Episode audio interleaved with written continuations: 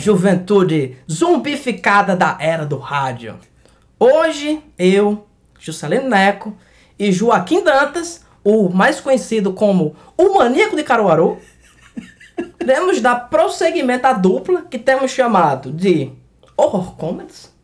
Como você pode rir de uma coisa dessa? Ou filmes que moldaram nosso caráter a partir da experiência do trauma. Vamos falar de que filme hoje, Joaquim?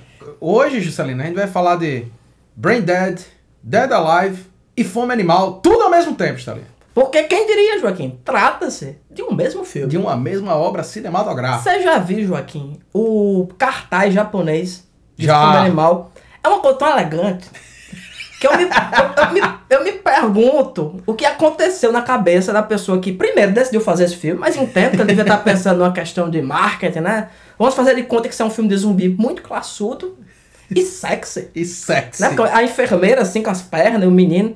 E, e assistiu, no fim das contas, essa obra-prima do Peter Jackson. Exatamente. Talvez seja o cara lá que fez Zick the Killer. Foi assim que ele começou. Que, que ele começou fazendo cartaz ali, né? Deve ter sido, deve ter sido nessa fase. Então, esse é um filme que passava bastante na TV. Uhum. Passava na Bandeirantes. Faz muito, tanto tempo que não era nem Band ainda. Era Bandeirantes. Passava muito à noite, passava muito também no Cine Trash que o, que o Mojica, né? O maravilhoso Zé do Caixão, apresentava nas tardes de diversão que a gente tinha. Palhaços Assassinos do Espaço Sideral também passava. Eram tempos maravilhosos. É Joaquim. verdade, Juscelino. Já pensou você assistir um negócio desse de tarde? Não, o pior é que era um filme que as primeiras vezes que eu assisti, né, eu era bem, bem criança mesmo, devia ter uns 10 anos, eu depois ficava, aquilo aconteceu mesmo? que filme era aquilo? Eu vi aquilo. É possível que isso aconteça mesmo? É possível que um filme desse exista?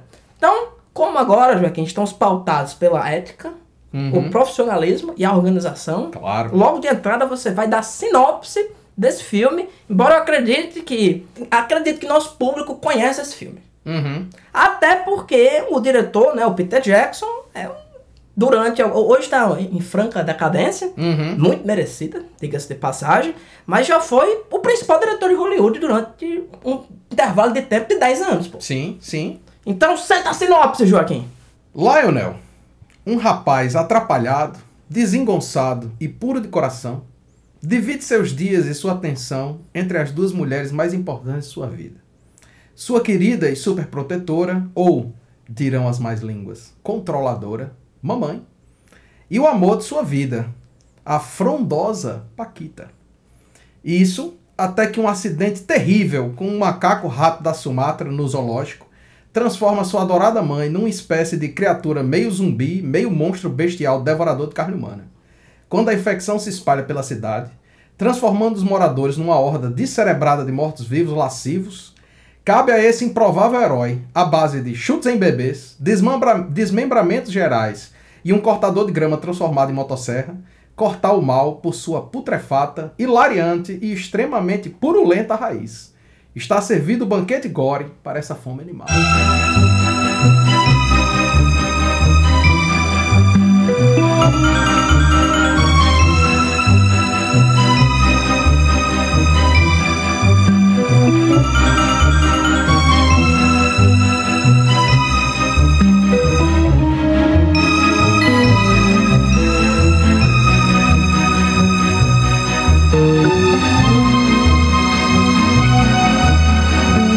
Excelente, Joaquim. Excepcional, excepcional. Eu, eu tenho vontade de relançar todos esses, esses filmes que a gente faz só pra botar essa sinopse atrás. a pessoa, tô, tô na Amazon pesquisando, aí vê essa sinopse. Não, eu tenho que ver esse filme. Esse filme, pelo amor de Você Deus. pode, inclusive, ver a sinopse e depois dizer: Ah, cara, ele tá falando de filme animal. eu achando que era um filme do Bergman, um negócio assim, sofisticado. Mas Fome Animal é o Cidadão Kane dos filmes trash, aqui. Eu concordo. Isso aqui, pra, pra mim, tem. O único que se aproxima é Uma Noite Alucinante 2, AK, Evil Dead 2. É o único que se aproxima, mas pra mim é um filme que é um. um- primeiro, é um, uma carta escrita em sangue, em cima de pele humana, no, que no caso, ketchup latex. Uhum. ao cinema. É uma carta de amor que o Peter Jackson é, escreveu ao cinema na época em que ele amava o cinema. Sim. Que é- quem, quem não conhece assim a carreira do Peter Jackson, acredita que ele surgiu aí, sabe-se lá de onde, para fazer O Senhor dos Anéis. Ele é neozelandês, Uhum. tanto que O Senhor dos Anéis mesmo foi filmado na Nova Zelândia. Isso é um grande comercial da Nova Zelândia. Exatamente, é o, ma- o maior, o maior comercial da Nova Zelândia, é esse aqui. e até recentemente, não vou lembrar o outro filme, mas até recentemente, é, Fome Animal era o maior filme feito na Nova Zelândia. Uhum. Em termos de orçamento e tal. Até porque a Nova Zelândia não é muito conhecida. Por sua produção E cinematográfica. nem muito conhecida em absoluto. Em absoluto. Mas É um, é um- é um país um, um tanto quanto obscuro. Sua grande proeza foi ter acabado a pandemia de Covid antes de todo mundo. Também, quem vai à Nova Zelândia? Nova Zelândia fechou os, os aeroportos, basicamente ela fechou um aeroporto que ela tinha. Eu não acredito que tivesse outras coisas naquela ilha. Embora seja muito bonita e paradisíaca, coisa que você não vai ver nesse filme. Nem um pouco. Em momento nenhum. Eu não sei como numa ilha tão bonita ele escolheu uma pedreira tão horrorosa pra ser a Sumatra. Aham. Né? Porque é uma coisa horrenda, você vê claramente que é uma pedreira. Sim. É um resto de. de, de- você vê os, os dutos assim por onde passavam os carros que, que transportavam os minérios, seja lá o que fosse. E o Peter Jackson ele tem um filme anterior a esse, chamado Bad Taste, Uhum. que a gente diz que é filme porque é um monte de cena, né? Seguido uma da outra. Mas ele fez ele de forma amadora, demorou Ah, vários é, anos pra isso. fazer, é, cozinhava em casa, o, o látex pra fazer as máscaras, pra fazer os, efe- os efeitos, né? Entre muitas, muitas e muitas aspas. Ele mesmo é um dos atores Uhum. principais desse filme, mas é bem divertido no fim das contas. Sim, sim. O, É. o Meet the Feebles também é anterior. O, o anterior ao Brain Dead. Ele fez Bra- Bad Taste em 87. Meet the Feebles, que é o Muppets on Crack, Isso mesmo. né? Em 89. Que é um filme do caralho também. Sim. Lou louquíssima. É, não, esse, esse pra mim é o filme mais louco dele, assim. Só que. É uma ideia, uma ideia também muito brilhante, né? Se- já que você não tem recurso de porra nenhuma, eu vou fazer um bicho de marionete. Uhum. E as marionetes, você assiste na- no final da década de 80, os Muppets eram muito melhores. Né? Feito 50 anos antes. né? É umas marionetes assim que, benza Deus. E tem uma equivalência com os Muppets mesmo, né? Sim. A, a, a, a protagonista é um, é um hipopótamo, que é como se fosse a Pig. Isso. E é escroto demais, rapaz. É, é, é errado num nível. É, é, é, é um errado que me impressiona. Que pra lhe impressionar, O Juscelino. que quer dizer muita coisa. Mas o Dead Alive, né? O Fome Animal, é o primeiro filme com algum orçamento. Uhum. É o primeiro. E também acho que é o primeiro filme dele que teve realmente sucesso comercial. Sim. sim. Não foi, um, não foi um hit, vamos falar assim, mas foi um filme que foi exportado para o mundo, as pessoas assistem, as pessoas conhecem, e também foi o pé na porta de entrada de- que ele deu para ir trabalhar nos Estados Unidos e se degenerar completamente, engordando também de forma incrível. Incrível, incrível. Incrível. A cada, a cada filme do Peter Jackson parece que ele engoliu uma pessoa. É porque a inspiração dele é o Coppola, bicho. Ele disse, rapaz, Ou O que é Orson Welles. Ou o Orson Welles, são dois diretores favoritos dele, Orson Welles e Coppola. Ele disse, o que é que eles, eles fizeram? Somar talento e gordura. É verdade. Deu o, certo. O Benício Del, o Benício Del Toro. O... Guilherme Del Toro. O Guilherme Del Toro, a mesma coisa, né? É. Também, tem- também consome um ser humano a cada filme. É verdade. É, e, e, e Brain Dead, como a gente tá falando, né? Antes ele lançou o Bad Taste em 87, Meet the Feebles em 89. Ele lança o Brain Dead, ou Dead Alive, em 92. E, bicho, 92 é um ano, assim, meio cabalístico na história do cinema. Porque você tem, tipo... Em 92 é o ano que O Silêncio dos Inocentes ganha o Oscar de melhor filme. E é a primeira vez que um filme de terror ganha o Oscar de melhor filme. Então o horror, ele começa a ter uma... O horror, o terror, enfim... Começa a ter uma representatividade maior dentro do cinema, né? Um, um dia desse eu estava num dos grupos que eu participo no Facebook, um rapaz perguntou: Vocês consideram O Silêncio, o Silêncio dos Inocentes um filme de terror? Aí eu botei: Não, é uma comédia de época. É, exatamente, exatamente. Pergunta, rapaz. É, é, não, é um drama vitoriano. É. É, então, o Silence of the Lambs ganhou o Oscar, né? Não só de melhor filme, mas arrastou um bocado. E do ponto de vista do horror mais, é, é, como é que eu poderia dizer, mais descontraído, mais extravagante, saiu o Evil Dead 3 ou o Army of Darkness, né? Tipo, do, do Sanheim. No mesmo que, por sinal, é outra obra, assim, magnífica desse gênero de comédia e horror. assim Eu adoro esse filme. surreal. Além disso, bicho, você tem meio que a ascensão dessa cena indie do cinema dos anos 90. Porque você tem, em 92, é, Dust Devil, do Richard Stanley. Hum. É o Mariachi, do Robert Rodrigues. Bad Lieutenant, do Abel Ferrara. E, fechando aí a tampa do, do caixão, Reservoir Dogs, do Quentin Tarantino. É. Tudo no mesmo ano, cara. Então, assim, é um ano que, pro horror, é um ano interessantíssimo. E pro, pro cinema independente, feito por gente doida, é um, é um ano cabalístico mesmo, velho. É um negócio que você olha e diz, rapaz, Sim. imagine você ir pro cinema nessa época, velho. Ter que escolher entre esses filmes, bicho. É Imagina, surreal. nesses dias que a gente vive, Joaquim, imagine ir pro cinema. Pois é, bicho. Plena pandemia, né? Pois é, bicho, pois é. Surreal. Então, assim, é um ano realmente bem inveterado. E eu acho que o, o Dead Alive é um exemplo excelente da loucura que foi 92 na história do cinema, cara. Eu falei antes que é uma carta de amor que o Peter Jackson escreve ao cinema. E você vê dentro do filme perfeitamente isso. Você vê Sim. as homenagens ao cinema do Romero. Uhum. Você vê a homenagem aos filmes clássicos da Universal. Sim. O início do filme mesmo, Joaquim, é um filme da Universal. É, exato. Vai o cara pra ilha, a ilha de Sumatra é o quê? É a ilha do King Kong. Isso é a a Skull Island, é a Isso, ilha do King é, Kong. é, Exatamente, né? Essa- ilha aí dá, dá a entender que é a ilha do King Kong. Ou seja, Isso. e o, o, e o, o monstro, o- aliás, o, o macaco da Sumatra tem a origem mais perfeita de um ser num filme de terror, de uma criatura. Uhum. Que é o quê? Né? Tem depois eles vão no zoológico, que é quando a mãe dele é atacada por esse animal asquerosíssimo. Sim, feito, Feito stop motion. stop motion, assim, nojento. Eu, a, a cena que eu lembro assim, da minha infância desse filme é esse aqui. Hum. É a cena que ele ataca o macaco que tá no outro, na outra jaula, né? Aham. Arranca a perna, come aquele negócio, eles ficam olhando, depois vai e morde a mãe dele, só que a mãe dele é pior que o macaco o rato da, da Sumatra. e senta ele o, o, o salto do, do calçado e mata, né? O, É. o pobre rato. Que bom! Que bom! Sabe-se lá de que, que ele seria capaz de fazer, né? Ele, ele mordeu uma pessoa e deu tanta desgraça como aparece nesse filme. E imagina se esse rato tivesse solto. É verdade. Mas esse início é o início de um filme da Universal. Aham. Dessa coisa de você ter o elemento estrangeiro.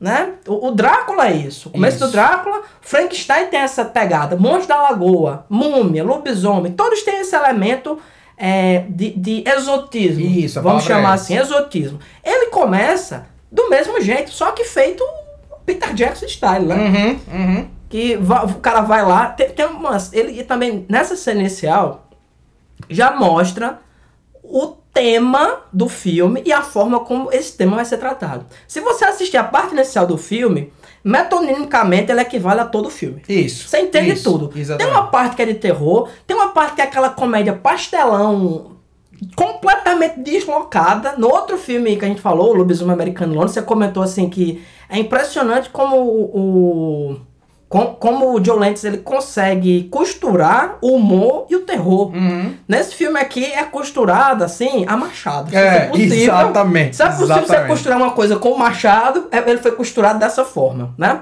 Exato. Ah, você vê, é, a cena inicial você vê claramente, né?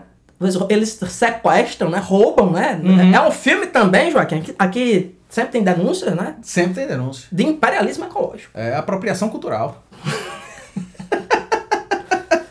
E, e é a prova como termina mal isso. Você se, Exatamente. você se apropria culturalmente de uma coisa, você termina o quê? Transformado em um zumbi. Exatamente. E- Essa, essa é a grande mensagem por trás desse filme. Retroagido ao útero de sua mãe gigante.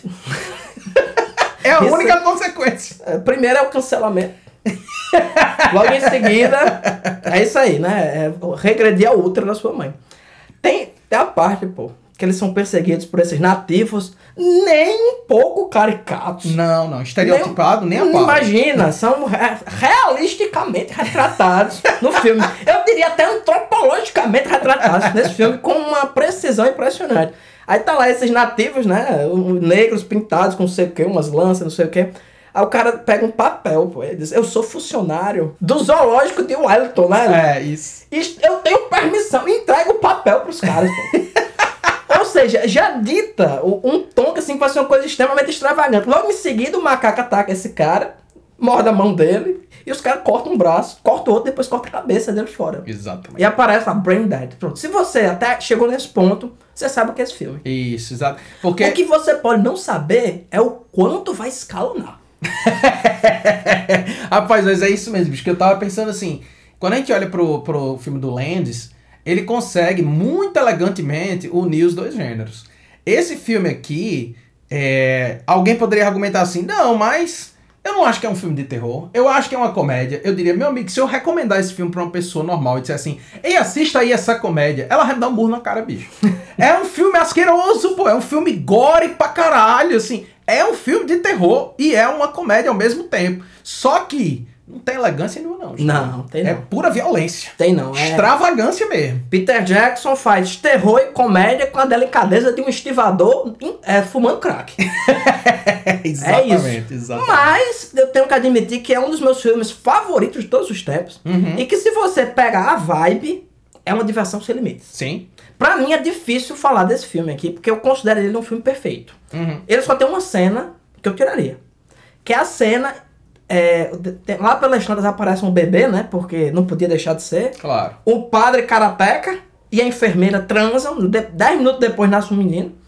E ele tem a brilhante ideia de levar essa criança pro parque. Sabe-se lá por quê? Sabe-se exatamente, sabe-se lá por quê, né? Mas eu tenho uma teoria pra explicar isso, né? Porque eu não gosto da cena, mas eu sou, como todos sabem, um negacionista do filme trash. Eu tenho uma explicação para essa cena, Joaquim. Fome Animal é uma comédia, é uma comédia de terror e é principalmente uma comédia pastelão. Uhum. Só que é uma comédia pastelão do mundo invertido. Sim, sim. As pessoas as riam dos irmãos Marx, dos Uhum. três patetas, dando pancada um no outro, jogando torta, molhando, esse tipo de coisa. Isso. Aqui você ri das pessoas espatifando umas às outras, as pessoas fazendo nojeira, é, comendo cérebro. Né? Tem, tem duas cenas de jantar. Meu Deus do É, céu. é, é, é um filme que eu não aconselho ninguém a, a assistir comendo nenhuma Ruffles. Não, não. Nem enquanto come e nem logo depois de comer. Você tem Não. que assistir de estômago vazio. Dê um tempo. Esqueça. É, não tenha nada pra botar pra fora não, porque vem. E, e, cara, é, eles usaram muito, né, até, não sei se ainda é, mas até pouco tempo atrás era o filme que mais tinha usado sangue, Uhum. né? Esse sangue falso, de esse sangue falso feito de glicose, de milho e, e corante da história. Usaram cinquenta e tantos galões. Cara, cinquenta e tantos galões é sangue. Mas quando você vê o filme, você diz, rapaz, aproveitaram Bem. todos, todos o que podia. E Peter Jackson ele não perde uma oportunidade de lhe enjoar. Uhum. Nenhuma. Tem cenas completamente gratuitas. Tipo, a mãe dele morreu, né? Lá pela décima vez, né? Que ele vai. Ao longo do filme, ele tem a brilhante ideia de fazer o quê? Né? A mãe dele morre, né? É mordida por esse. Por esse animal, né? O rato, o rato o macaco da Sumatra. Que eu ia contar a origem dele, não contei. Certo? Quando eles estão no zoológico, chega o tratador e diz: é, Existe uma lenda de que chegaram ratazanas à ilha de Sumatra, vinda, é, vindas nos caminhões, de nos cargueiros escravos, e foram violadas pelos macacos locais, dando origem ao. Joaquim, pelo amor de Deus, Joaquim. Como é possível ter uma coisa dessa num filme? É, bicho. É, É, é- é- é insano. é o anti-King Kong, cara. É o, é o anti-King Kong, bicho. M- Mas você falou de King Kong, isso é uma, também uma referência básica na vida do Peter Jackson. Peter Sim. Jackson fez, o- fez King Kong. Fez o King Kong, Fez o exatamente. King Kong depois. E com muito dinheiro e Animal é melhor que King Kong. Eu acho, indiscutivelmente pra mim, cara. O, é, o único filme, pra falar a verdade, do Peter Jackson que eu assisti, gostei. Depois que ele foi, depois que disseram, alguém falou isso, "Tu- você é um ser humano. Se comporte enquanto tal. Se comporte, exatamente. É, e ele começou a pensar que a partir desse princípio ele podia ganhar dinheiro. O único filme que eu gosto dele é aquele The Frighteners, né? Os Espíritos. Isso, Você lembra desse isso, filme? Sim, claro. É uma Passava comédia, uma comédia de terror muito divertida. Muito, muito boa, muito, muito agradável, assim, se você é uma pessoa meio torta, né? Mas o filme é excelente mesmo. Depois de sair, ele se desgringolou de um jeito. É, Senhor dos Anéis tem sua importância? Tem, porque sempre tem aquele grupo de pessoas que, mesmo após a invenção de Pink Floyd, não conseguiam dormir. e o Senhor. E o Senhor dos Anéis veio ajudar essas pessoas. A gente tem que reconhecer a É verdade. qualidade das coisas. Eu, con- eu concordo, Stalin. Quem não dormia com Pink Floyd dorme com o Senhor dos Anéis É, agora. eu- bicho, Stalin, se você parar pra pensar que os fãs do Senhor dos Anéis, quando poderiam estar na rua enchendo o nosso saco, estão em casa terminando de assistir o primeiro filme do Senhor dos Anéis, é um grande avanço, bicho. É É verdade. um grande avanço pra humanidade. É verdade. Por isso que eu defendo o Snyder Cut. Tem quatro horas, era pra ter oito. Que era pra ficar trancado, esse povo que gosta de super-herói em casa assistindo o filme. Mais tempo a pessoa desperdiçar. Exatamente. Quanto menos tempo ele estiver perto de mim enchendo meu saco. E você sabe que é, você tá falando de- de- do Snyder Cut, é, tem o- a versão do diretor de Senhor dos Anéis. Sim, que é mais longa. Aquela versão que a gente viu no cinema de duas horas, eu assisti a versão de três, de quatro horas. Aham. Rapaz, eu era jovem. Eu vou. Vou colocar dessa eu, vou forma. eu vou colocar dessa forma. Não tenho, não tenho como dizer de outra forma, não. Eu era jovem, né? Mas envelheci com a graça de Satanás. Mas o filme tem referência perfeita em relação a essa a uma, fase assim mítica de Hollywood, tanto que tem um elemento de produção que é inexplicável, que é o fato de que não não, não existe nada nesse filme que o impedisse de ser é, ambientado nos anos 90. Nada, exatamente, nada. Não tem nenhum elemento, assim, é- essa parte de, ah, não, foi pegar um rato, um macaco no céu, tudo bem, Qual podia que- ser nos anos isso, 90, isso não tem problema nenhum. E é um filme de época. É, É um filme que se passa nos anos 50, que é justamente, vamos dizer, essa época é, áurea de um determinado tipo de filme de terror Uhum. que ele tenta resgatar. E resgata também tipos humanos, e direi mais, tribos urbanas, que dão um colorido, Joaquim, um tempero nesse filme Rapaz, inacreditável. Tem o que nesse filme, Joaquim? De bom. rapaz, começa assim, né? É, é um, um lance de trabalhar. Primeiro que ele começa trabalhando com clichês. O é- Estereótipos completos. O que é maravilhoso, certo? A Paquita é a latina apaixonada. Que tem uma avó mística e um pai porcalhão. Tipo, é perfeito assim o clichê. Tem um cara que tem um interesse em namorar com ela, o cara fala 20. Durante todas as cenas do filme ele tá falando sobre beisebol. Ou futebol americano, Eu né? também não Tipo, entendi o que. Não, é. é. futebol americano ou rugby, né? É rugby que se fala? Rugby. Rugby. Pô, eu não sei. mais, Celino, Eu sou contra esporte. Eu não sei. É esporte, a gente sempre se confunde, pessoal, como vocês. Mas vamos fazer um, um episódio especial só sobre esporte, Joaquim. Vai ser o Grande Dragão Branco Boa. e Rock o Lutador. Boa, boa, boa. Vai ser boa. nosso episódio especial de esporte. Que é até, meu conhecimento vai até aí. É, então você tem o, o pretendente almofadinha, o pai porcalhão e interesseiro, o tio, que é o parente que tem interesse na, na, na herança, a avó mística, você tem esses vários estereótipos. O próprio Lionel, que é o protagonista, ele é um personagem, bicho, assim, fabuloso, né? Porque ele é uma mistura de Buster Keaton, né? Ele é um comediante da Sim. era do cinema mudo. Comédia, de comédia física. De comédia mesmo. física, exatamente. É uma mistura de Buster Keaton com Ash Williams. Isso. Né? É. Ele é tipo. Um, um, um- E tem uma outra coisa, tem um outro personagem aí que eu vou deixar um pouquinho mais pra frente pra comentar. Mas ele é um personagem bem estereotipado. É, o, o Lionel faz o Ash parecer uma pessoa comedida. É, exatamente. Ele é o Ash sem ser canastrão, né? E sem ser tão absurdo. Por mais Sim. absurdo que seja esse filme que a gente tá vendo aqui. O personagem em si do Lionel é. O, junto com a Paquita, eles são assim, o fio de, de humanidade dentro dessa insanidade que é essa narrativa. Mas, mas aí é onde entra a grande questão, Juscelino. Os personagens que são estereótipos absurdos. O que é, que é um estereótipo absurdo? É um estereótipo que existe exclusivamente nessa narrativa. Sim, sim. São pessoas que, por mais que você pense em combinações que já existiram ou existirão, só existe nesse filme. Exatamente. Então você tem. Logo no começo do filme, você tem um personagem que eu adoro, que é o, o funcionário do zoológico Indiana Jones. Sim. o cara é basicamente o Indiana Jones e fala, não, a gente tem que levar esse rato daqui e tal. O cara é porra de um funcionário do zoológico, bicho. Ah, A importância de pegar o rato macaco da Sumatra mas ele tá ali pra levar pra sangue. Wellington.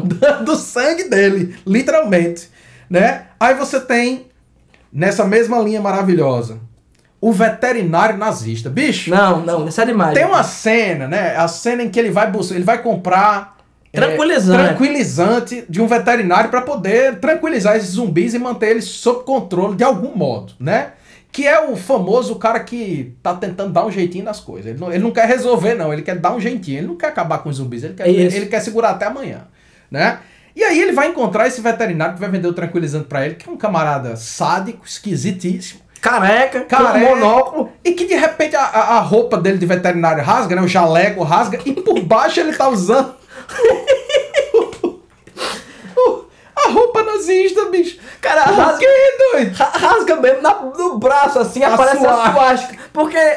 uma- mas, eu, mas eu não explico, Joaquim. o que conduz esse filme é a sutileza.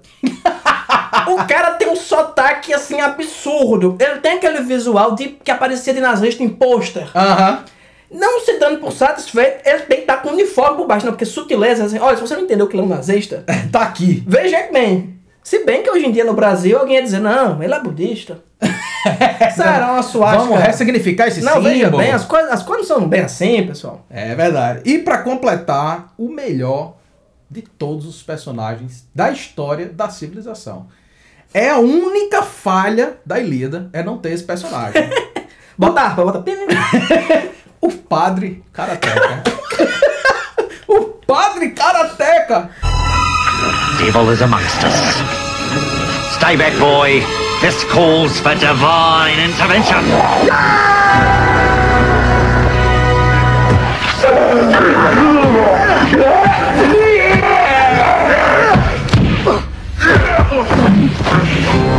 I kick ass for the Lord.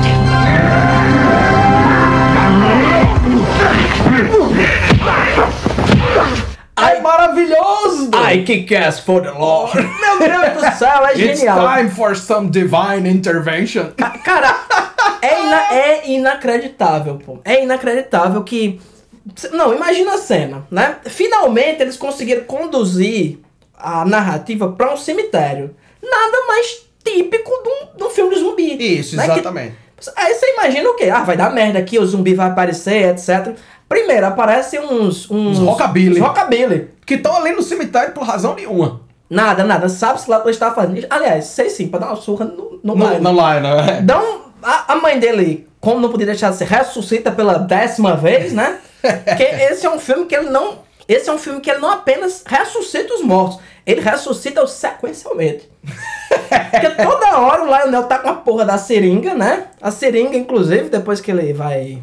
Depois que ele compra, né, o tranquilizante, o nazista veterinário olha pra ele e diz: Você vai querer uma seringa ou vai cheirar? Vai cheirar.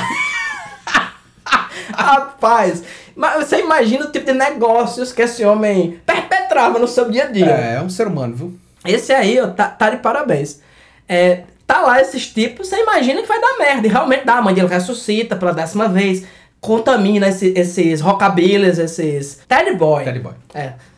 Aliás, Teddy Boy, aqueles são rockabilly. Teddy Boy é o, é o velho, pô. O, o tio dele que usa peruca, né? Uhum. Isso. Então com aquele cabelinho assim bem... Enroladinho pra bem dentro. típico. As menininhas, juventude transviada, Total. total, né? Aquele... O, o, o clima maravilhoso desse filme é esse. Você imagina tudo, Joaquim. Menos que vai aparecer um- o padre karateca. E que assim, ele luta assim com os, com os zumbis de forma a- a- absurdamente te- teatral. Ele arranca os braços do bicho. Tem um que ele arranca os dois braços, dá um chute, arranca as As pernas, ele cai no chão, ele chuta a cabeça, pô. Padre é brutal demais. E ele Cara, tá ainda- feliz, meu irmão. Ele tava, você, você nota pelo semblante dele que ele tava esperando aquele momento Aquele- dele a vida inteira. Sim, eles finalmente os mortos ressuscitaram e eu vou eu vou cumprir a minha função divina Isso. aqui nesse, ne- nessa, nessa existência.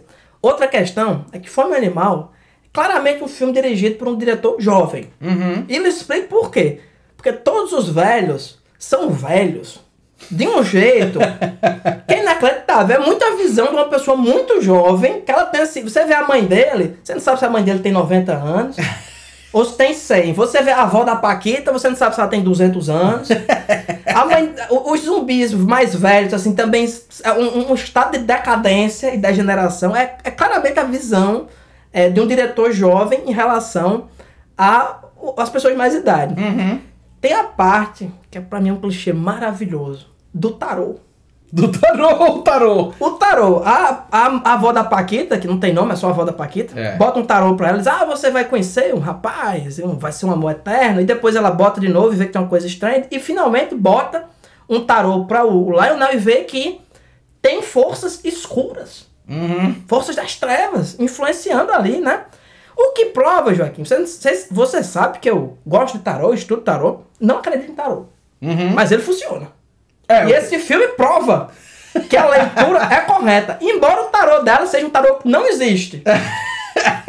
Só tem uma carta que aparece que é verdadeira, que é. Aliás, tem duas: a estrela e a morte. O resto é Desgraça, desespero, degeneração, Sofrimento. sofrimento. opressão. Que pra mim, Joaquim, é, um, é como o tarô devia ser reformulado.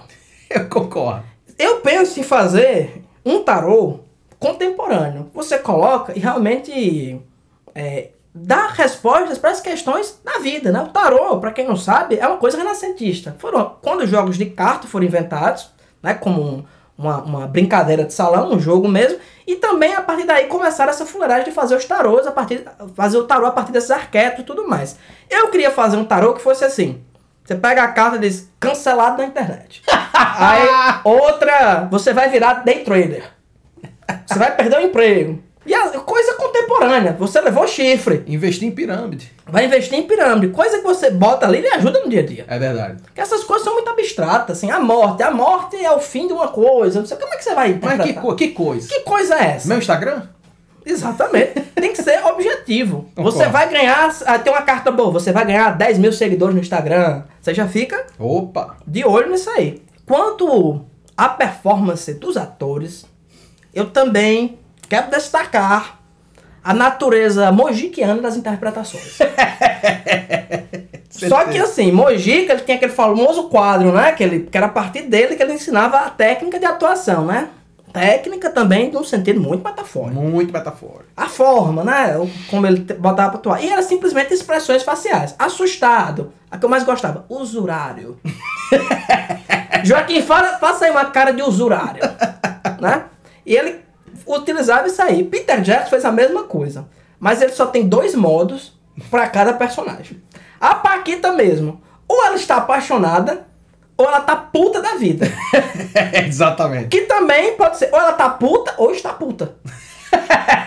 Lionel, ou ele tá oprimido, ou tá irritado com alguma coisa. A mãe dele, ou tá puta, selvagem, ou tá se fazendo de boazinha pra enganá-lo. Todos os personagens têm, têm dois modos. O, o padre, ou tá ali na missa, ou tá chutando zumbi no cemitério. Exatamente. É a dualidade da existência que o, o- que o Peter Jackson vai colocando é, ao longo desse filme. Bicho, e olha que a gente tá falando das questões puramente, assim, do conteúdo da narrativa. Narrativas mesmo. Né? Quando a gente para pra pensar no, na inventividade visual, e aí tem a ver diretamente com aquilo que você estava falando da, da carta de amor ao cinema, cara, esse filme, toda vez que eu vejo, eu fico impressionado, bicho. Porque é claramente um filme de baixo orçamento. É, Tipo, não, não tem um ser humano que bata o olho em, em um primeiro frame desse filme, você diz, esse filme foi barato. Né? É claramente um filme de baixo orçamento. Apesar mas, de mas ser. não é um filme feito nas coxas. Não, nem um pouco. E é um filme feito por alguém que tem visão, bicho. Tipo, toda tomada nessa bosta desse filme é inventiva. Sim. Que é como ele vence o desafio de dizer, não, o meu filme é barato, mas o meu filme vai ser interessante. O tempo inteiro, assim. Dos ângulos que ele usa, ele sempre filma tudo muito torto, muito debaixo das coisas, por trás A de casa, janela. A casa, é a, tudo casa, meio... a casa ele filma do nível das flores. Isso, E exatamente. ela parece toda torta, assim. Pô, cinema. Expressionista. Expressionista. Exatamente, é tudo meio expressionista mesmo. Né? Aos efeitos visuais e a edição, que são trabalhados assim, com uma perfeição, bicho. Que é basicamente o que o cinema é, velho. O cinema é edição, velho. Tipo, o Sim. cinema é edição, é montagem. E assim, o cara faz umas coisas. Tipo, só pra mencionar uns exemplos, assim. A, o momento em que a mão atravessa o crânio da mulher e sai na boca. Bicho, o corte ali é indefectível. Não dá pra você ver quando a mulher deixa de ser mulher e vira um E boneco. vi boneco. Rapaz, Depois, depois que você olha assim, assim, putz, aí é o boneco. É, exatamente. Tem- por um momento, realmente, a sua mente não processa a transformação. É, muito bem feito. ridículo, porque a gente acabou de assistir o filme e... O momento que o, que o, o bebezinho arranca, Arranca a cabeça. o rosto abre também, muito, muito perfeito. A, a, o, a pele sendo arrancada da cabeça. Sim. A cabeça deslizando no, no, no, no assoalho é perfeita, doido. Quando transiciona do boneco pra o cara dentro de uma tábua, é imoral, velho. É imoral, assim, a, o, o- a edição. E é o que eu, que eu tava dizendo. A gente tava assistindo esse filme agora porque é, normalmente a gente grava esses negócios com alguma antecedência, mas a gente tá gravando hoje, vai sair depois de amanhã, né? Então, E é, a gente assistiu o filme, acabamos faz meia hora. Acabou faz meia hora, exatamente. É, a gente tá assistindo em 4K, a gente tá assistindo tipo em Blu-ray na melhor qualidade possível. Ou Exato. seja, era pra gente conseguir ver os defeitos. Que eventualmente a gente consegue, porque a qualidade é tão imoral e o filme é feito com tão pouco orçamento que você consegue ver as falhas. Cara, só o que acontece. Mas, tipo, essas cenas que a gente tá falando, o fato delas terem conseguido vencer uma restauração em Blu-ray é absurdo, pô. É o atestado de qualidade absoluta desse filme. Não, uma técnica realmente impressionante, principalmente se você considerar que, eu acredito, essa equipe não tinha muita experiência em efeitos visuais. Uhum. Tanto que as cenas que. Pronto, a- a cena que a mão é decepada no início. Sim. A mão é meio esquisita. Sim, sim. Sabe? Mas o, o efeito de maquiagem é muito bom, é muito nojento. É. E fez muita escola também, né? O, o Peter Bystoff aqui mesmo, no Brasil, Sim, sim. fazia muito. Isso, você nota que ele tem muitos.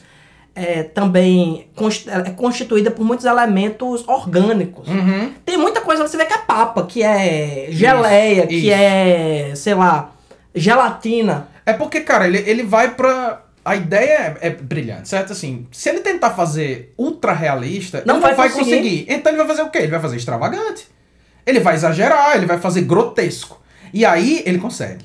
E se consegue, meu amigo. A cena deles comendo papa. Meu Deus do céu. Puta que me pariu, é uma das coisas mais asquerosas que eu já vi na minha de- vida. E de bicho. uma simplicidade incrível, Sim. cara. É, é ketchup respingando dentro de um prato e o cara come. É, é só isso, é papa. Só isso. I'll have a few of those, lad. I really think we should be going, dear. Thank you, Lionel. What? No pudding? Only custard, I'm afraid. Custard? I haven't had a good custard in years. She never makes the stuff.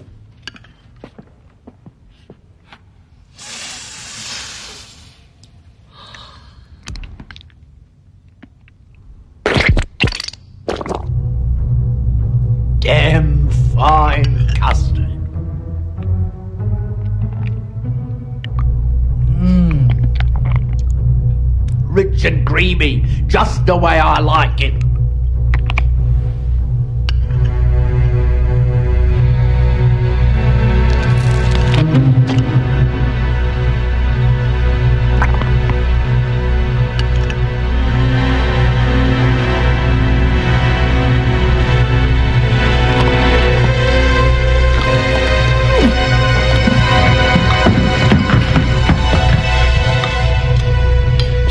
The old food front, eh? Never mind. That was a fine meal, boy. Mas é nojenta num nível. mas também denota outra coisa. Essa questão de produção que a gente tá falando, essa questão dos efeitos visuais propriamente. Uhum. É uma época em que o látex já estava muito mais barato. Uhum. Em relação a, sei lá, filme que a gente já falou aqui. Zombie. Zombie do Lúcio que é só Zombie feito com lama. Exatamente, é lama, porque o cara não tinha látex pra fazer o, o rosto. Hoje Isso. você compra. Eu, eu, eu já trabalhei com látex. Você compra um galão de látex por 70 reais. Então, um um galão de látex tu faz 10 zumbis, Uhum. digamos. Então é uma época que também você tinha um barateamento. É um filme que ele só existe a partir de um processo que a gente vem falando sempre. A gente falou é, na- há 15 dias, a gente falou sobre isso. O desenvolvimento dos efeitos práticos. Sim. É um ponto em que esses efeitos práticos se tornam tão populares e na época, Joaquim, não sei se você sabe, mas há, é, revistas como Fangoria divulgavam não só técnicas Uhum. de você fazer maquiagem, o, o, o Tom, a Fangoria do Tom Savini, né? Assim, basicamente. É, Toda isso. semana ele tava lá dando entrevista, mostrando como é que tinha feito efeito tal, como é que tinha feito a, a flecha atravessando o pescoço do Kevin Bacon em Sexta-feira Sexta-feira 13. 13, como é que tinha feito não sei o quê. Que o Savini ele tem uma abordagem mais simples. Isso, ele é mais low budget. É, ele é um, como esse filme. Esse Isso. filme aqui é, é Savini total. Uhum. Como também um, um- tem outro filme do- que saiu pouco depois, tem uma pegada muito parecida da cena final de da cena final de Brain Dead, que pra quem não lembra, ele pega aquele cortador de grama e mata e decepa uma sangueira sem fim, com o final de Um Drink no Inferno. Uhum. Filme do Tarantino dirigido pelo Robert Rodrigues. Isso. Que o final é a mesma coisa. É. É a mesma coisa. Eles estão presos, tem um grupo preso dentro de um, de um, Bar. de um bar. E tem um monte de monstros que tem até uma piada com isso, né? Que eles fazem assim, não, o corpo humano é uma estrutura sólida. Difícil você atravessar. Mas esses caras aqui parecem são feitos de gosma. Eles falam isso, no Isso. Drink no Inferno. E esse filme tem isso, né? O, o, o Fome Animal. Os caras se espatifam assim de um jeito. E é também, Joaquim, o único desafio você a me dizer um filme, ou qualquer um dos ouvintes, onde tem um bebê presta a ser assassinado num liquidificador. exatamente, exatamente. É uma das, da- das cenas que você olha assim, é quando o cara levou ao ponto. Não, eu acho que o momento também que você diz o que é que eu tô assistindo. É um- tem uma parte lá, lá pelas tantas do filme, tem, tem um, tem um, um, um rockabilly que ele é transformado e por algum motivo ele leva pra casa junto com o padre. Isso. Porque é, é- ele é tipo. Parte desse filme parece que ele é um colecionador de corpos, assim. Parece o porão dele é, é do Edguinho, assim. Muito É, corpo, isso. né? Ele tentando lidar com esse, esse pequeno problema. É, esse leve esse, problema. esse pequeno. é, é, vamos dizer, essa pequena confusão que ele aca- acabou por se meter e você fica, afinal, que diabo é que ele tá fazendo com esse monte de corpos? O, o, o Rockabilly, ele vai se decompondo ao longo do filme. Tem uma parte que as entranhas dele se separam e adquirem vida, Joaquim. Fica um pulmão, um intestino, as tripas perseguindo o Leonard pelo resto do filme. E soltando pum. E soltando pum. É, é- é inacreditável num nível. Que é, é aquela coisa assim, se eu não estivesse vendo, eu não acreditaria. Se eu, às vezes você, você ouve falar de filme alternativo, que provavelmente você nunca vai assistir. Aham. Aí você lê uma resenha, o cara falando disso, daquilo, você fica, não, Tem condições isso. não tem condições. Esse é um exemplo. Se você, se você lê isso, não, tem uma parte que o intestino ganha vida, é, isso não. Como isso é possível? E o, e o pior de tudo, é, são entranhas muito carismáticas. muito carismático. Eles têm os olhinhos, tem uma expressãozinha, assim, ele é bem. Ele, ele é, é meigo. Ele é meigo, exatamente. São Aí- tripas meigas. Co- como é que ele consegue fazer isso? Dá tanta personalidade a intestinos? Rapaz, e assim, ainda dentro dessa questão da extravagância visual, o cara usa, tipo, todas as técnicas possíveis que o cinema permitia. Como a gente já falou, pra fazer o rato da Sumatra, ele usa stop motion, que é um, um- uma referência direta ao King Kong, King né? Kong. Exatamente, é uma referência direta ao King Kong. Mas ele também vai usar truque de perspectiva, por exemplo. Muito. Quando muito. ele vai colocar as maquetes em relação à cidade. Cara, as montagens em que é o Lionel andando na cidade e um pedaço da imagem é a maquete, Na novamente, frente da câmera. indefectível, assim, não tem como você Cara, perceber perfeito. o corte. E a mãe gigante no final, e o bebê mesmo, que tem hora que é um boneco, tem hora que é um anão numa roupa, tem... É surreal, assim. Ele usa de tudo, truques que depois ele corrompeu e fez o Senhor dos Anéis. É verdade, Joaquim. É verdade. O- o- os hobbits começaram nesse filme. Exatamente. Malditos Roberts. Esse, esse bebê é inacreditável. É inacreditável. É um personagem que você fica assim, rapaz, pra que isso? pra quê? Como eu falei, né? A cena inicial do filme, metonimicamente, ela equivale ao resto. É que você não sabe até que ponto ele ia. Isso. É, Até que, que dimensão é que isso aqui ia tomar. E você tava falando da comparação com o Drake no Inferno, né? Do, do final. Eu acho que a diferença é só que. Eu acho que a sequência final de um Drake no Inferno, de- dentro do, do, do bar, quando a galera vira zumbi mesmo, né? Vampiro, no caso, dura. Deve durar uns 20 minutos, acho no máximo, não é muito E longa, tem não. uma pausa. É, esse filme tem meia hora, literalmente. Um terço do filme Um texto do filme é a sequência final. que é de uma criatividade inacreditável. Você pensa assim, a sequência final é o quê? O tio dele, esse grande gênio, vai dar uma festa, chega pra ele e diz, os corpos ainda estão lá? No, no, no porão, eles estão sim. Aí chega a Paquita, e aqui eu vou já entrar na minha teoria, Aham. que explica esse filme, Joaquim. Esse filme é muito freudiano, isso aqui é uma Claro, extremamente psicanalítico. Psicanalítico ao extremo. Ao extremo. Não- Muitas vezes as pessoas na internet vão ter essa- esses seminários, essas discussões sobre cinema e psicanálise e nunca tem fome animal.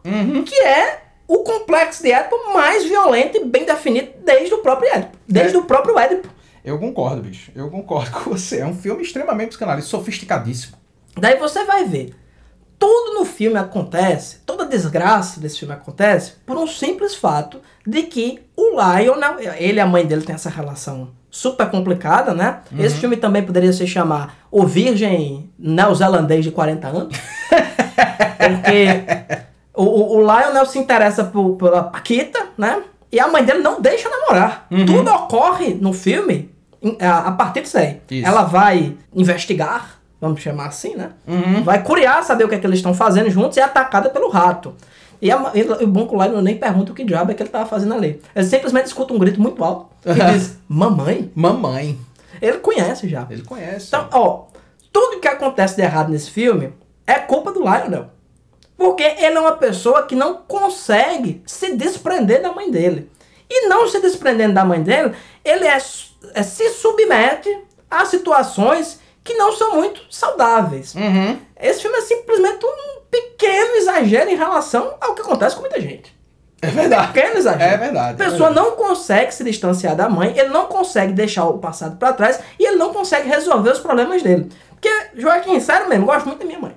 Quando o rosto dela começasse a derreter, eu pra mim que eu dizia, olha, vamos, vamos traçar uma linha, Algo tem que ser feito. algo tem que ser feito. E ele não consegue fazer isso. Isso, ele exato. não consegue fazer isso. O- o- a única coisa que ele consegue é guardar a mãe dele. Uhum. Tanto que a mãe dele só vai, só vai ser enterrada porque tem uma hora que ele vai falar com a Paquita, a mãe dele pressente o cheiro de vagina no, No na- ar. No ar. o, que, o que ela quer com meu filho? Aí vai, é atropelada. Ele aproveita, coloca mais, e ele coloca delicadamente sempre no nariz dela, pra pegar direto no cérebro, e ela não sofrer, né? O, o tranquilizante. Tranquilizando. Lembrando que eu acho que, que ele chega lá pro cara e diz: Você tem algum anestésico? Ele diz: não. Eu não vendo anestésico. Agora, tranquilizante. É, é o, é o meu negócio. É comigo. Comigo mesmo. E ele não consegue, tanto ela só, ela só vai. é, ela só é enterrada porque ela é atropelada na rua. Ele bota esse. coloca esse tranquilizante nela e ele não vê outra situação a não Isso. ser que a enterrem. Senão ele tinha deixado ela em casa. Isso, exatamente. E o. o, o- É porque se torna público, né? Uma Exatamente. vez se torna público, tem que ser resolvido. Exatamente. Ou, ou seja, do momento em que o problema familiar se torna público, ele tenta resolver isso. Uhum. E a coisa vai desgringolando, né? To- todas, todas as situações, todas as comédias de situação que vão acontecendo é em decorrência disso. Porque se ele fosse minimamente sensato, ele tinha matado a mãe dele, matado, né? A mãe Aham. dele, e tinha resolvido o problema. E ele não consegue. E vai envolvendo quem? As pessoas ao redor. Isso. Envolve o padre, Aham. de forma muito sintomática. Né? O padre, como representante religioso, é trazido para dentro desse problema familiar deles. Isso. Chama a enfermeira, ou seja, é também um problema de saúde pública. Aham. O Rockabilly realmente não viu, se encontra, se encaixa. Rompe a minha teoria. Rompe minha teoria, mas eu considero ele como. Ah, não, meu, vai, vai emendar agora. O, o Rockabilly representa, Joaquim, o ímpeto da juventude Aham. em, em transgredir. Pronto, deu certo? Deu certo, chegou. A remenda. O emenda foi, tem mais quem lá? Não, esse povo mesmo, né? É, é isso. É isso. É isso. E o bebê representa o quê? Justamente essa dificuldade terrível que ele tem em constituir sua própria família. É um psicodrama, Joaquim, dos mais sofisticados. E quem disser que o Peter Jackson não pensou nisso tudo, está enganado. Jusceline, eu acrescento mais, a gente sempre faz isso. Você lê uma camada, eu leio outra camada dessas maravilhosas cebolas Sim, cinematográficas. exatamente. Né? Eu leio esse filme também como uma grande crítica ao way of life dos anos 50, em que você tem uma sociedade que superficialmente é perfeita Sim. e que no subtexto é desgraçada. Por isso que você vai ter o padre tendo filho com a representante da ciência e gerando o anticristo. Verdade. Bicho, é brilhante. O menino é o anticristo O mesmo. menino é o anticristo. É. Ele é o filho quando a ciência e a religião se unem em prol de uma, de uma falsificação de um, de, um, de um apetrecho social. Você tem a desgraça que é os anos 50. Os anos, e por isso que tem o rockabilly. O rockabilly é o símbolo máximo dos anos 50. Dos 50, né? É o símbolo, é o cara que tem um cabelo bem arrumado e que é um sociopata. E, que, e que é um doente da cabeça. Psicopata completo. Exatamente, entendeu? É, é, é, é isso aí, cara. É uma grande crítica social também, mas vê só, bicho. A gente tava falando aqui, eu sempre gosto é, é, de pensar que toda grande obra cinematográfica, eu considero essa uma delas, toda grande obra cinematográfica é também uma obra sobre cinema. Toda obra artística tá falando sobre arte, né? Que outro filme, Juscelino, esse filme nos lembra? Vamos lá, eu vou lhe dar umas dicas. Certo. Uma casa no topo de uma colina. Psicose. Um rapaz subjugado por uma mãe opressora, aprisionado pela memória da mãe. O filme se passa em 1957, Salim, três anos depois. Será que Lionel não é Norman Bates? Ah, ele é o Norman Ele Bates. é o Norman Bates. Ele é o Norman Bates. É o Norman Bates da Nova Zelândia. exatamente, exatamente. Eu não conheço o suficiente da Nova Zelândia, Joaquim. Mas eu sou um grande especialista, como todos sabem, em Austrália. e dada a proximidade geográfica da Austrália e da Nova Zelândia, eu tenho certeza que o- os raios de influência maligna e selvagem chegam lá. Então, na verdade, Joaquim, essa, essa interpretação chega ao, ao fim. Isso, É exa- isso. É o psicose na Nova Zelândia. Se É. fosse psicose na Austrália, Vixe, Aí, era é um desgraça, é um- viu? Aí seria Mad Max, assim. Psicose, Mad Max, canguru. Rapaz, eu nomeei como. Não tem, não tem aquela, aquela, aquela canção do John Lennon, Working Class Hero? É. Eu nomeei como Working Class Psycho. Pronto, é isso. É, é a psicose dos trabalhadores. Pronto, esse Trabalhadores. filme é psicose dos trabalhadores. É, mas isso aí você falou É é o King. Kong das massas, pô. Isso aí que você falou é interessante mesmo, que o filme sempre trabalha dentro dessa, dessas duas perspectivas, né? O mundo regular, o mundo normal, Uhum. onde todo mundo tá muito ajeitado na rua, né? Tem, tem um investimento até em figurino, se você Rapaz, é pensar. impressionante. Aqueles carros de época, época. limpo, tudo limpo, tudo brilhoso, a Cara- cidade limpa, o bondezinho parece de brinquedo, e é. E é de brinquedo. Rapaz, mas eu fico impressionado assim com. O cara sabe que ele tem um pequeno orçamento. Isso é visão, bicho. Tipo, isso, isso é um diretor que tem visão. Ele decidir que o filme vai se passar nos anos 50 e essas interpretações, por mais que a gente esteja se acabando de rir, elas fazem todo sentido Faz, do mundo. pô. Não, não é por acaso que é nos anos 50. É uma decisão surreal. Porque se você sabe que você tem pouco dinheiro, faça o filme se passando hoje. Você não vai investir em, em figurino, em carro, em. Por exemplo, a cena do funeral. Quanto dinheiro ele gastou pra ter aquela ruma de carro de época pra Exato. um take? Um pô. take. Um take. Podia botar os carros dos amigos. Exatamente, feito. tava feito. Feito. Mas não, ele teve que. O, o design de produção teve que investir no negócio. aí. Design de produção, eu gostei, viu? Gostou do termo? Tem, tem, tem essa função lá, viu?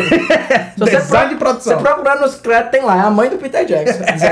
Mas você falou essa questão de ter visão, is- isso, é, vamos dizer, em termos lógicos, não faz sentido que o filme seja nos anos 50 em termos de produção. Isso. Mas quando você pensa em termos de você criar valor pro seu produto, Uhum. tem. Sim. Porque, porra, a- a- é, é um filme de terror, de baixo orçamento, ceboso pra caralho.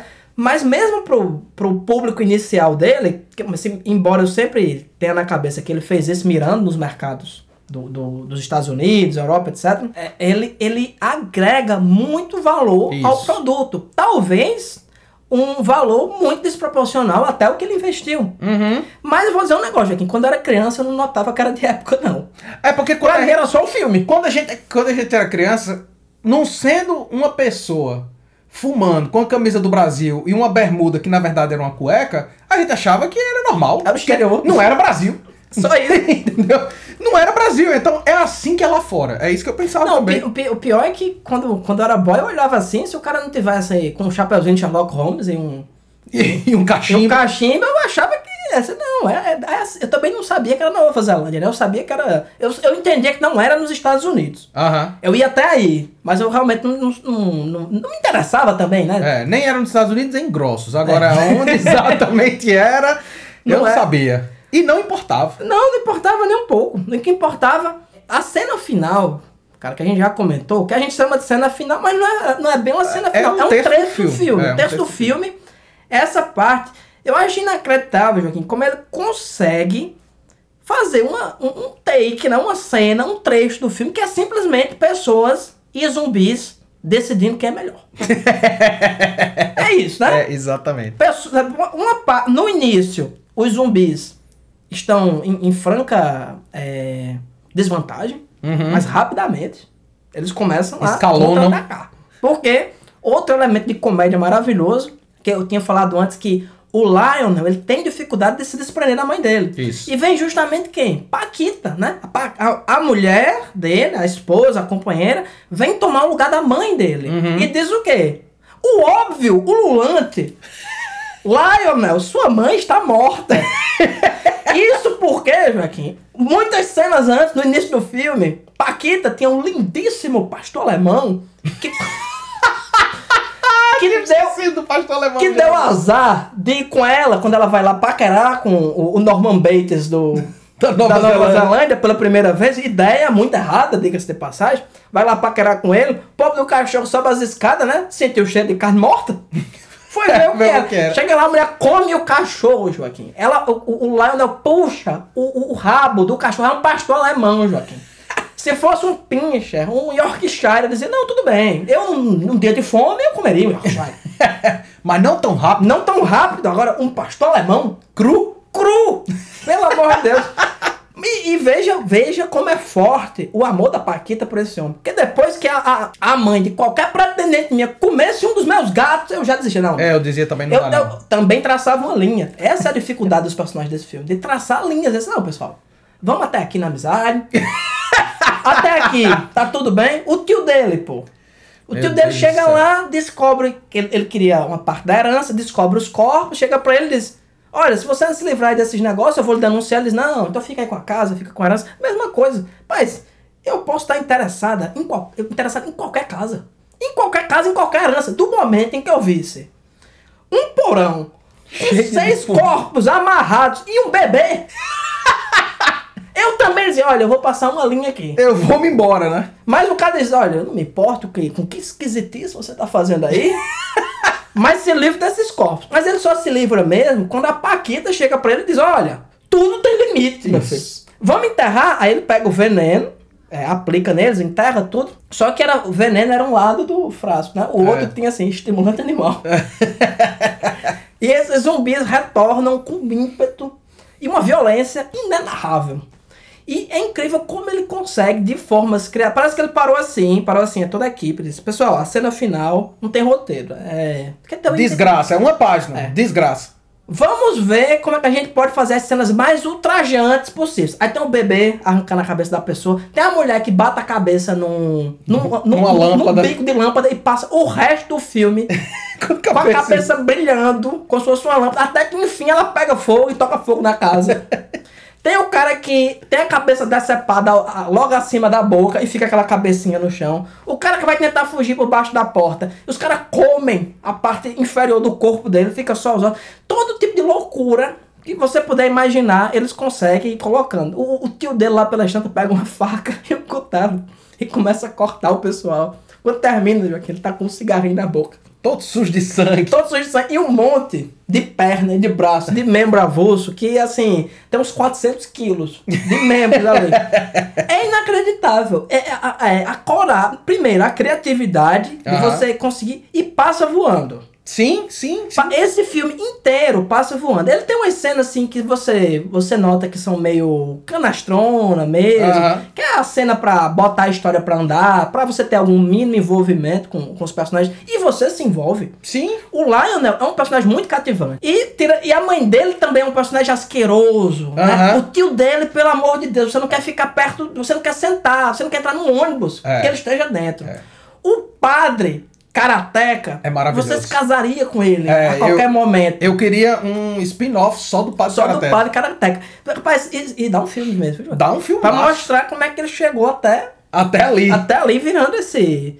E eu vou dizer mais, ele tinha experiência já com zumbi. Não, não foi, ele- não foi novidade pra ele, não. Naquilo ali foi, foi mais uma aventura. Ele, Exatamente. Ele olhou, Joaquim, a felicidade no rosto dele, que ele é um, um grande ator, viu, esse padre? Aham. Um grande ator. A felicidade que tá no rosto dele mostra claramente. Ainda tinha uma última aventura a Exato. ser vivida. E aqui na Nova Zelândia, a diversão sem É, na, na verdade é porque a gente não sabe. Mas antes de Dead Alive se chamar Dead Alive, ele devia se chamar The Karate Father Parte 4. Já é o quarto filme que o bicho tá escrevendo com esse padre Karateka, só que a gente só viu o filme em que a coisa se desanda e vira com os É- é porque- e vai pro outro canto. É porque não tinha muitos coreógrafos. Não tinha coreógrafo suficiente. Pra fazer o filme só de luta. Aí eles tiveram que fazer né, com World Class Hero, né? Como diz É, você. Substituiu. Que, que eu vou dizer uma coisa, Joaquim. Aquele padre ele deu azar. Porque ele é, foi se exibir muito, né? Tá, novamente, né? Às vezes a pessoa exagera, em vez dele continuar com aqueles golpes rápidos e precisos, ele tentou dar uma voadora gigante. O zumbi conseguiu se defender num momento de sorte. De Exatamente. sorte. E arremessou ele no estátua com a mão pra cima. Rapaz, as mortes, assim. Joaquim, em fome animal, você não morre, não. você dá um espetáculo final. É, exato. Você tem os seus 10 segundos, você diz assim. Se você morrer, se, se existiu pós-vida, você morresse de fome animal, quando você saísse do corpo, você olhava assim. Valeu a pena. Porra! Esse aqui. Tem, tem uma parte, pô, quando a, a primeira morte assim brutal, quando a mãe do, do Lionel vai matar a enfermeira, ela enfia a mão dentro do rosto dela e parte a cabeça. A mulher passa o resto do filme com a cabeça Pra descolada trás, do descolado corpo. do corpo, é. É, é um comprometimento impressionante. Então é isso, meus queridos. Nos vemos em 15 dias com um episódio especial de um ano.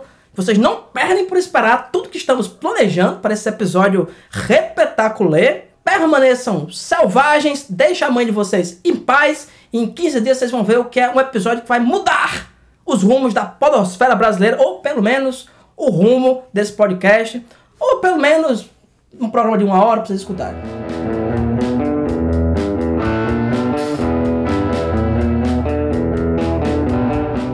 Selvagem Podcast realização da Selvagem Produções. Edição de áudio por Joaquim Dantas. Música de abertura Supercharger por Raimundo Kowalski. Se você quiser entrar em contato com a gente, envie um e-mail para selvagemxproduções@gmail.com.